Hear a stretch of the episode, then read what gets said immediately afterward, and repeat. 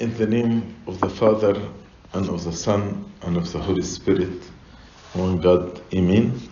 This morning we spoke about fellowship in general with all mankind. This lecture is about fellowship within our churches. First, actually, I like to define four words that are related to the word fellowship or the word kinonia. And to understand these four terms from a Christian perspective, then we will see together how the ultimate fellowship actually in the divine liturgy. And by the way, the word liturgy means the work of the people. Laos means people, urge means work. So people working together or praying together or worshipping together. The first word that are related to fellowship, when we hear the word fellowship, means there is a relationship, a relationship. So in the New Testament, what is shared in common is first shared because of the common relationship we all have in Christ. What makes actually people during the time of the apostle, everyone sells his position and bring the proceeding and putting at the feet of the apostle. It's not like communism, totally different. But because all of us, we are one in Christ, that's why we need to share everything. So this important relationship with one another in Christ is the foundation of fellowship. Earthly fellowship or secular fellowship is founded based on common interest or human nature or physical ties like in a family. But this is not, not the New Testament fellowship.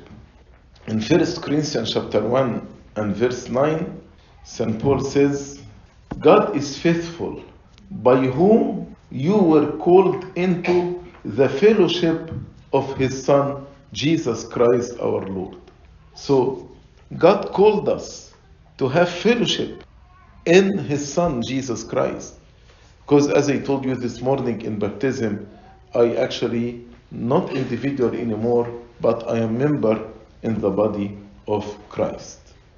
So in the secular fellowship, it is an activity. But in Christian fellowship, it is a relation more than activity.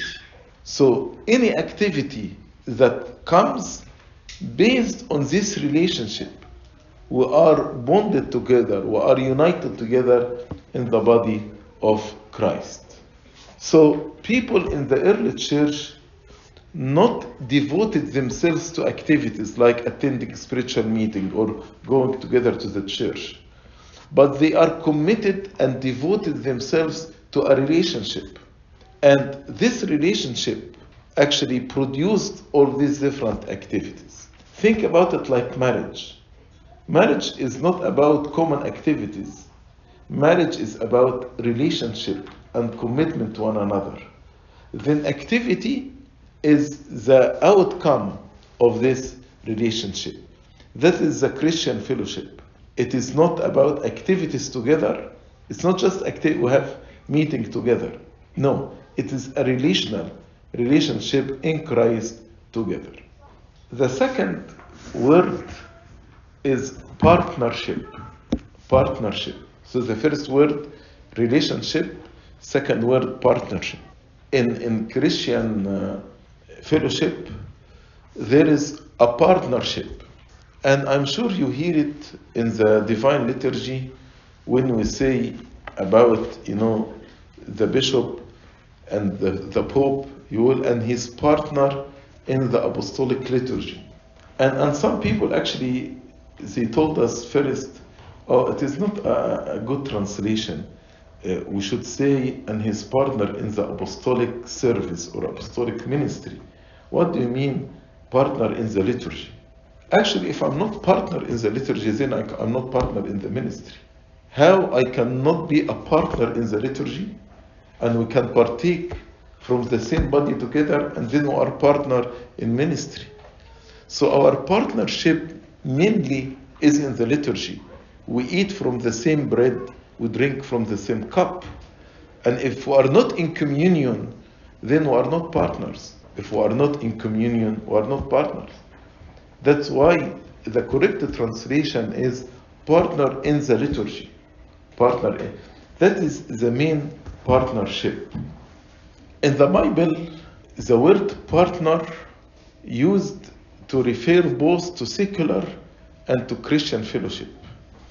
Like in, in Luke chapter five, verse seven and ten, when he spoke about how James and John were partners to Peter and Andrew in as fishermen.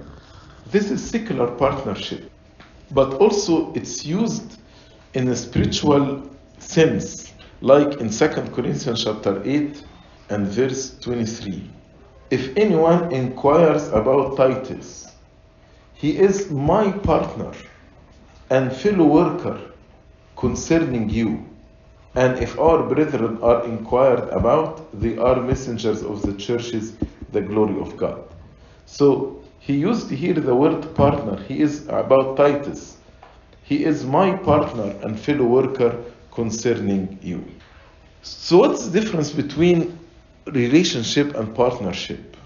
Relationship describes believers as a community, but partnership describes the believers as the principles of an enterprise. We are partner. Like in a business partnership, there is objective, and each one actually provides toward this goal or toward this objective, and at the end, all partners get profits from this object or this goal. In the same way, in spiritual partnership, there is object, objective for us. What is the object? To glorify God. As Saint Paul said, whatever we do, whether we eat or drink or do anything else, do it all for the glory of God. So we are partners together to glorify God. And you are united together in this community to glorify God. In the divine liturgy, we start by glorifying God, and we conclude by glorifying God. The first thing Urbana says in the Divine Liturgy, glory and honor, honor and glory to the all-holy Trinity, the Father and Son, to glorify God. As if Urbana in the beginning of the Divine Liturgy bring our attention, the goal we assemble together today to glorify God. And after he makes the three co-signing, His Marot in G if not filled with Pantocrator, His Marot in G of Monogenes, blessed be God the Father, Pantocrator, blessed be His only begotten Son. And and the deacon says, one is the Holy Father, one is the Holy Son. The, the congregation chant and say what? Zuksabatri, which means glory to God the Father and the Son and the Holy Spirit, now and forever, on the age of ages. Amen. Then at the end of the divine liturgy, actually, the last passage in the Divine Liturgy is, lead us throughout the way into your kingdom. Because after this, it is the introduction of the fraction, which is the beginning of communion. And the introduction of the fraction and the fraction and the confession, this is the beginning of the communion. But the end of the Divine Liturgy is when Urbana says, lead us throughout the way into uh, your kingdom. But then Urbana will say, by this, your Your holy name is glorified and blessed with your Son and the Holy Spirit. Peace be with all. So Urbana actually ends the, the divine liturgy by saying, you are glorified, blessed, and exalted with your only, uh, with your beloved Son and with the Holy Spirit. So the conclusion is to glorify the Holy Trinity. And, and during communion, the whole congregation says, praise God in all His saints. So when we commune together, when we assemble together in the Divine Liturgy, we are partners in the Divine Liturgy to praise God. That is the, the goal in front of us. We are here to praise God. And through praising God, we become one when we partake of His body and His blood. And through this oneness, our fellowship with one another is actualized. And what is a prophet? I told you in the business, there is a prophet. What is a prophet? Given for us, for salvation, remission of sins, and eternal life to those who partake of it. This partnership begins on earth, but it will continue with us in heaven. And this partnership gives us the inheritance of the kingdom of God. A partner owns something. If you are a partner in business, you own the, in this business. In Romans chapter eight, Saint Paul spoke our partnership, and he said, starting from verse sixteen, the Spirit himself bears witness with our spirit that we are the children of God. And if children, then heirs, heirs of God. So we'll have inheritance. We will inherit the kingdom of God. Inheritance means our own. And if indeed we suffer with him, that we may be also be glorified in him. So we need to understand again, the word fellowship, the Christian fellowship, means relationship as a community. We are related to one another. Also, we are partners with Christ. So a community of people bound together by our common life and the blessing that we share through our relationship with the Holy Trinity. Partnership describes how we are related to one another in this relationship. Partnership describes how we are related to one another in this relationship. The third word under the word fellowship is companionship. Companionship. So we spoke about relationship, partnership, companionship. Companionship, it happens through communication. You cannot have a companion with whom you never communicate. So communication is a very important point in any companionship. So that we can say the key ingredient in any companionship is communication. In any fellowship, we need to have communication with God and communication with one another. And the communication, I can say it, it is a vertical communication and horizontal communication. Vertical communication with God and with the cloud of witnesses in the paradise. And the horizontal communication with one another in the body of Christ. This includes to assemble together as one body in the church, also to assemble together in small groups, or even to meet together one-on-one. Let me give you some references for each one. Assembling together as whole body, you can read it in Acts chapter two, forty-two. And they continued steadfastly in the apostles' doctrine and fellowship, in breaking of bread and in prayer. So the whole community assembled together, listening to the teaching of the apostle, in fellowship, in prayer, breaking the bread, communion. So that is the fellowship as a whole body. Small groups, Second Timothy chapter two, verse two. That's easy to remember. Second Timothy chapter two, verse two. When Saint Paul said to Timothy, and the things that you heard from me among many witnesses, commit these to faithful men who will be able to teach others also. As we have like meeting with the servants, meeting with the deacons, meeting with the coordinators. So Saint Paul is saying to Timothy, what you heard from me among many witnesses, commit these to faithful men who will be able to teach others also. This is an example of, you know, assembling as a small groups. One-on-one, First Thessalonians chapter five, verse eleven. Therefore, comfort each other and edify one another, as just as you also are doing. Edify one another, like when we do visitation. If you are a Sunday school servant, you go and visit one person and talk to him one-on-one. So all these are type of different style of communication on the horizontal level. Also, the horizontal communication is building one another, as we read in Romans chapter one, verse eleven to twelve. Saint Paul told them, "For I long to see you, that I may impart to you some spiritual gifts, so that you may be established. That is, that I may be encouraged together with you by the mutual faith, both of you and me." It's like when His Holiness visit us here, or one of the bishops or one of the priests come and visit us here. You know, so this is how we build one another.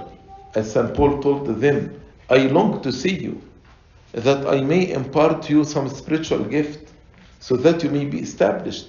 But not only you will be established by the spiritual gift that I will impart to you, but I may be encouraged together with you by the mutual faith of you and me. Another example, sharing together in worship. Sharing together in worship. I'm speaking about different examples of the horizontal communication, our fellowship with one another. In, in First Corinthians chapter ten and verse sixteen, "The cup of blessing which we bless, is it not the communion of the blood of Christ? The bread, the bread which we break, is it not the communion of the body of Christ? For we, though many, are one bread and one body, for we all partake of that one bread." So that's another way of communication, when we share together in singing and, and praising the Lord uh, during the divine liturgy. Another example, when we carry the burden of one another. When we carry the burden of one another, that's another type of communication. Like what Saint Paul mentioned in Galatians chapter six, verse two, "Bear one another's burdens and so fulfill the law of Christ." So we need to carry the burden of one another and to help one another. So this is different type of fellowship. As I told you, companionship and communication is a very essential element in fellowship. If we don't communicate with one another, then we don't have a, a true Christian fellowship. So we mentioned three words so far. Fellowship means relationship. We are related to one another. We are members of one another in one body. Fellowship means partnership. We are not related only, but we are partners together. Partners with Christ, we will inherit the kingdom of God, and partners together with one goal, is to glorify God in our life, and also the profit that will get given for us for salvation, remission of sins, and eternal life to those who partake of Him. And the third thing is co- companionship or communication with one another. And I said the communication happened in the same time, in, in a vertical level between us and God, and on a horizontal level, and I give you different examples on the horizontal, like assembling together as one body, or assembling in a small group, or meeting together one-on-one, or building one another, sharing in worship, and carrying the burden of one another. The last word under fellowship is stewardship. Stewardship is, a steward is the one who manages the property of another. A steward is not an owner, but he is a manager. And all of us, we are a steward. So, as a stewards, we must recognize that we all belong to the Lord. And God entrusted us with certain gifts. And these gifts, actually, we need to serve one another with these gifts. And this will strengthen our fellowship. They say gifts are like not a jewelry box, but like a tools box. Why? Usually we use jewelry to adorn ourselves, but tools to serve one another. So God gives you the gifts not for your own glory, not to adorn yourself with these gifts. But God gave you the gift as a steward to actually serve others with this gift. As we read in First Peter chapter four, verse ten, as each one has received a gift, minister it to one another as good stewards of the manifold grace of God.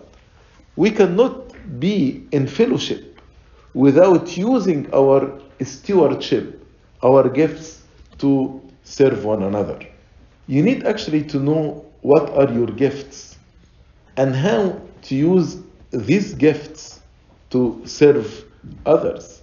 In Romans chapter twelve, Saint Paul said, starting from verse five, we, being many, are one body in Christ, and individually members of one another, having then gifts differing according to the grace that's given to us. Let us use them. So who will decide which gift you will receive and who, how many gifts you will receive? It is God. As Saint Paul said, having then gifts differing according to the grace that's given to us. Let us use them. Let us use them. If prophecy, let us prophesy in proportion to our faith. Or ministry, let us use it in our ministering. He who teaches in teaching. He who, who exhorts in exhortation. He who gives with liberality. He who leads with diligence. He who shows mercy with cheerfulness. So, Saint Paul says, if we are members in one body, and God gave us this gift, let us use the gift as good and faithful steward to serve one another. I cannot keep the gift for myself, or I cannot hide the gift or bury it. The, the steward that took the one talent from the master and buried it, he told him, lazy and wicked servant.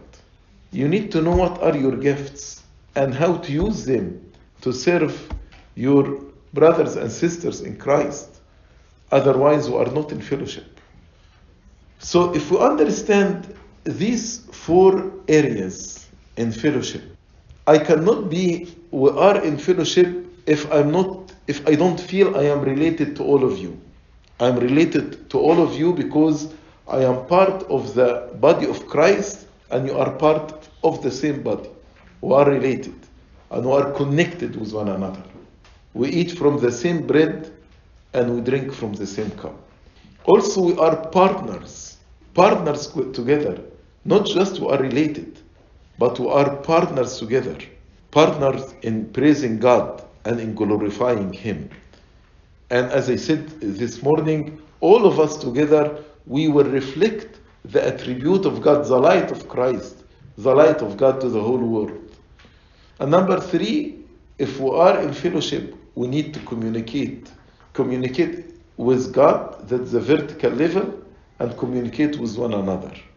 And the last point, as a steward, each one received gift from God, so let us serve one another with this gift as good and faithful steward. Then, as I said, the application or, or the ultimate fellowship is in the uh, divine liturgy. In divine liturgy, actually, these four elements are fulfilled. All of us, we, st- we stand together and we greet one another with a holy kiss. Means we are related to each other. We are members in the body of Christ. And we are partners in worshiping and praising God. And we communicate with God and we communicate with one another during the divine liturgy. Communicate with God in our prayer and with one another, like when we greet one another with a holy kiss, or when we pray for each other during the divine liturgy. The deacons actually says several times, pray for the peace of the church, pray for our patriarch, pray for the clergy, pray for the salvation of this holy place. This prayer is a type of communication with one another. And also, as a steward, we use our stewardship in, in glorifying God. Those who chant, those who read, those who preach, those who teach. So in, in divine liturgy, indeed, it is the, the ultimate fellowship. Besides, in the divine liturgy, it is a fellowship in the suffering of the Lord and His resurrection. As the Lord said, and Abuna quotes it in the divine liturgy, for each time you eat from this bread and drink of this cup, you proclaim my death, confess my resurrection, and remember me till I come. What does it mean? Is it just, why each time you eat of this bread and drink of this cup, I can remember the passion of the Lord and His death at any moment, and I can remember His resurrection at any moment. Why in the divine liturgy? Yes, in divine liturgy, we live it. We not just remember it in our mind, but we live it. How we live it? When we partake from the broken body, and when we drink from the blood that was shed for our sake, we actually participate in the passions of the Lord. And that's why the Lord said, take, eat this body which is broken for you. Take, drink this blood of the new covenant which is shed for you. In the divine liturgy, the body on the altar is the crucified body. That's why the body is made with yeast. Yeast is a symbol of sin. Jesus Christ lived His life without sin, but on the cross He carried our sins. That's why this sacrifice is the sacrifice of the crucified Lord. And that's why the body is given separate from His blood, because this body was shed. And there is emphasis that the body is given separate from His blood, because this blood was shed. That's why the Lord said, take, eat, this is my body, take, drink, this is my blood. And even in First Corinthians chapter uh, eleven, when Saint Paul said, I deliver to you what I received from the Lord, that on the night of His passion, He gave His body and said, take, eat, this is my body, and then give His blood. So two different actions, two separate actions, body and blood, because that is the crucified Lord. So when we partake from His body and we drink from His blood, it's a participation, fellowship in the passion of the Lord. And also this body is a life-giving flesh. So we who are under the sentence of death because of our sins, when we eat from His body, He gives us life. Abuna at the end of the divine liturgy says, I believe, I believe, I believe. This is the life-giving flesh, given for us for salvation, remission of sins, and eternal life. That's why every time we partake of His body and His blood, we live His passion and His resurrection, both. His passion, death, and resurrection. Because it is a crucified body, And, and the, the same body rose from the dead. So that's why the Lord said, for each time you eat of my bread, uh, of my body and drink of my blood, actually you remember my death and confess my resurrection. So it is a, a real fellowship in the passion of the Lord and in His resurrection. And if you notice, when Abuna breaks the body, He breaks the body into how many pieces? thirteen pieces. Why thirteen pieces? Jesus Christ, the head, and the twelve pieces are like the twelve apostles or the twelve tribes of Israel. It symbolizes the church. So in communion, the Eucharist make the body one with the head. We are the body and He is the head of the body. So when we partake of His body and drink His blood, we are one. That's fellowship, our fellowship with the Father and His Son, Jesus Christ. That's why the Eucharist, sometimes we, we call it partaking.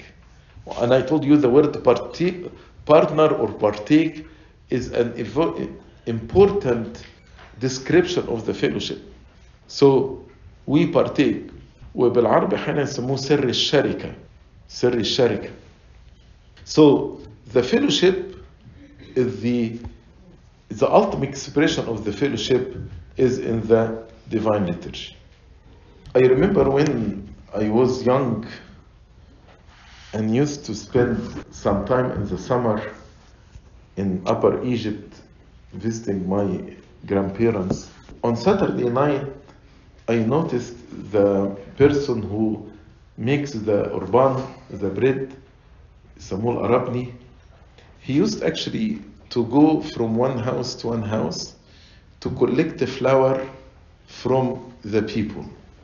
And I was surprised, and I asked why people cannot donate to the church and he take, get the money and buy the flour that he wants.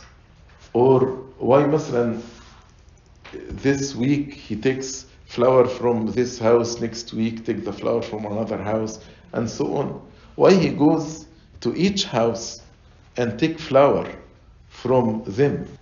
And the answer that I got at the time, which reflects a beautiful understanding of the fellowship and the divine liturgy, I was told, so this flour, يعني the, the urban, الحمل, will be baked from this flour.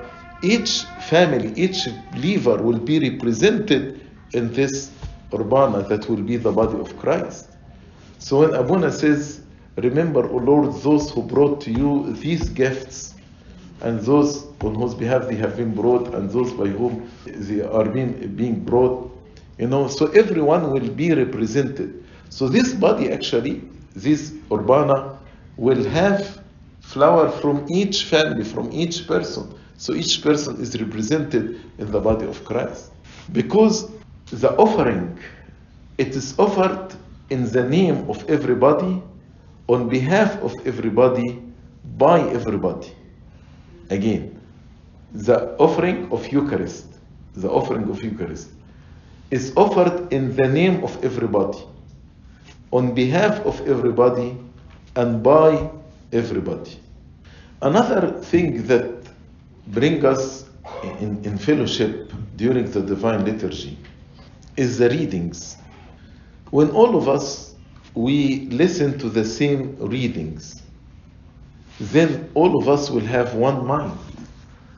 يعني مثلا, in two days we'll read the Gospel of the Prodigal Son.